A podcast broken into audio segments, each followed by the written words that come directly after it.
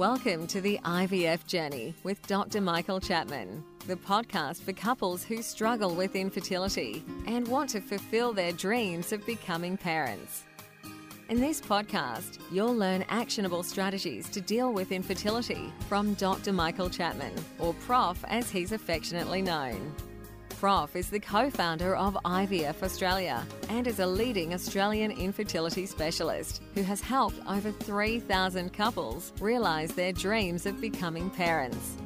To access previous episodes packed with ideas, solutions, and tips that actually work, head over to Dr. Chapman's IVF podcast on iTunes. You can also ask questions by contacting Dr. Chapman's rooms on 1800 111 483 or by emailing him michael.chapman at ivf.com.au. That first cry of a baby born after the long journey of IVF remains one of the most beautiful experiences in the world. As an obstetrician and an IVF specialist, I've had the privilege of experiencing this over many thousands of times in my long career, but I still remain moved by each baby's first cry. It signifies the end of a long journey and the beginning of a new life. This is Professor Michael Chapman, co founder of IVF Australia and host of the IVF Journey podcast. Thanks for tuning in. To access all the previous episodes, head over to my website www.theivfjourney.com and select IVF Journey Podcast from the navigation menu. You'll also be able to find the various services that we provide at IVF Australia. So, today we're going to talk about why your doctor might have chosen IVF as your recommended treatment. So, IVF is no doubt a high tech approach to helping conceive a baby. And because of that, and the expense that's associated with it, making the decision to move down that track needs to be based on a proper assessment of all the factors. So it's not to be taken lightly.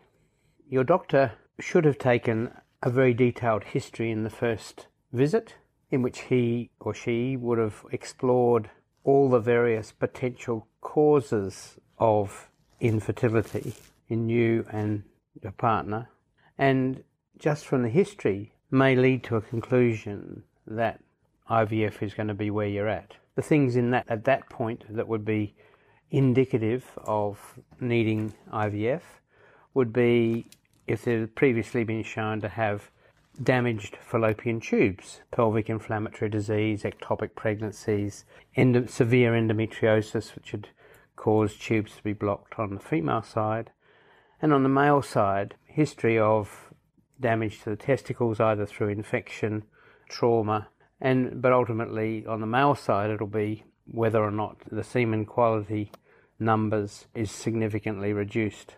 So even from the history, some doctors would be able to be saying to you it's likely you're going to be going down the IVF track. But I have to say that's a minority of the patients that I see. The next stage is obviously investigations, and at those initial investigations, there may be things that say you're not going to get pregnant without having IVF. I've already mentioned very low sperm counts, and it's very difficult to reverse poor sperm numbers. And IVF with sperm injection really is the only way forward.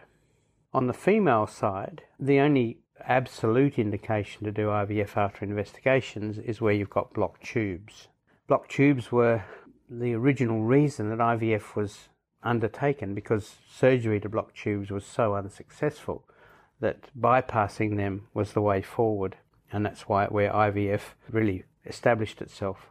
So they're the absolute indications where a doctor would say, let's do IVF. There are some minor or rarer things where a genetic abnormality has been picked up on a screening of the chromosome numbers and a condition called translocation, which will lead to infertility and a high miscarriage rate, can be overcome by genetically testing embryos and only putting those back that are not affected. And there may be some other rare genetic things that by doing IVF and genetically testing, we can improve the possibility of pregnancy and, of course, avoid transmitting that genetic abnormality. But after that, it, we move to the grey area. There's two groups that we're left with after the various things I've discussed. And the first of those, the group of women who aren't ovulating regularly, and most of those have polycystic ovarian syndrome. IVF is not the first step in that situation. There are oral tablets that you can take that in something like 80% of women will produce ovulation and allow natural conception to occur if everything else is normal. It's cheap, it's safe, and produces pregnancies on a regular basis. The next group of patients are those where we do all the investigations and find nothing wrong. Again, IVF should not be the first choice in that situation. For instance, there is good evidence that the test we do to check the tubes are patent by flushing dye through them actually improves pregnancy rates in unexplained infertility over the next three months. So that's the course of action that needs to happen, not IVF.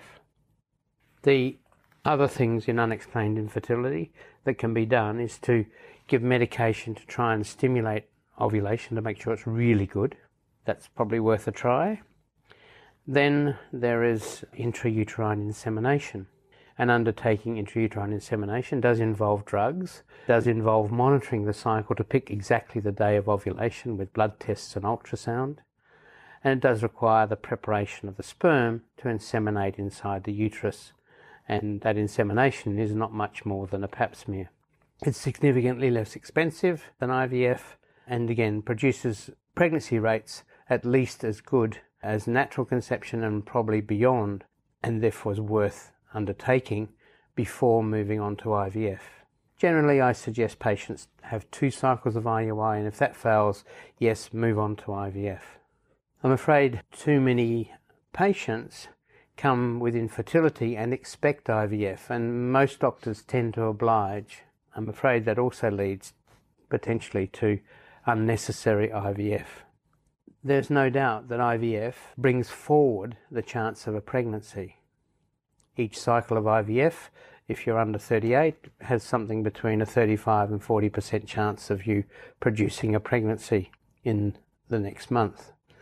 Compared with nature, which is around 15%, and compared with IUI, which pushes it up to 20 plus percent.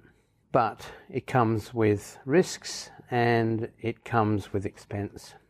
So when your doctor says that you should have IVF, just make sure that other options have not been thought of and potentially undertaken because you may not need it.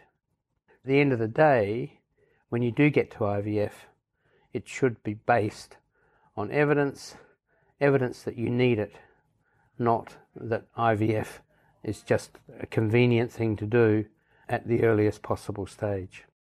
And don't forget that you can access all the previous episodes by going to our website www.theivfjourney.com and select IVF Journey Podcast from the navigation menu.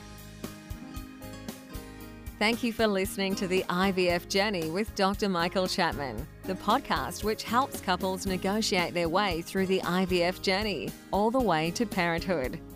You can also ask questions by contacting Dr. Chapman's rooms on 1800 111 483 or by emailing him michael.chapman at ivf.com.au.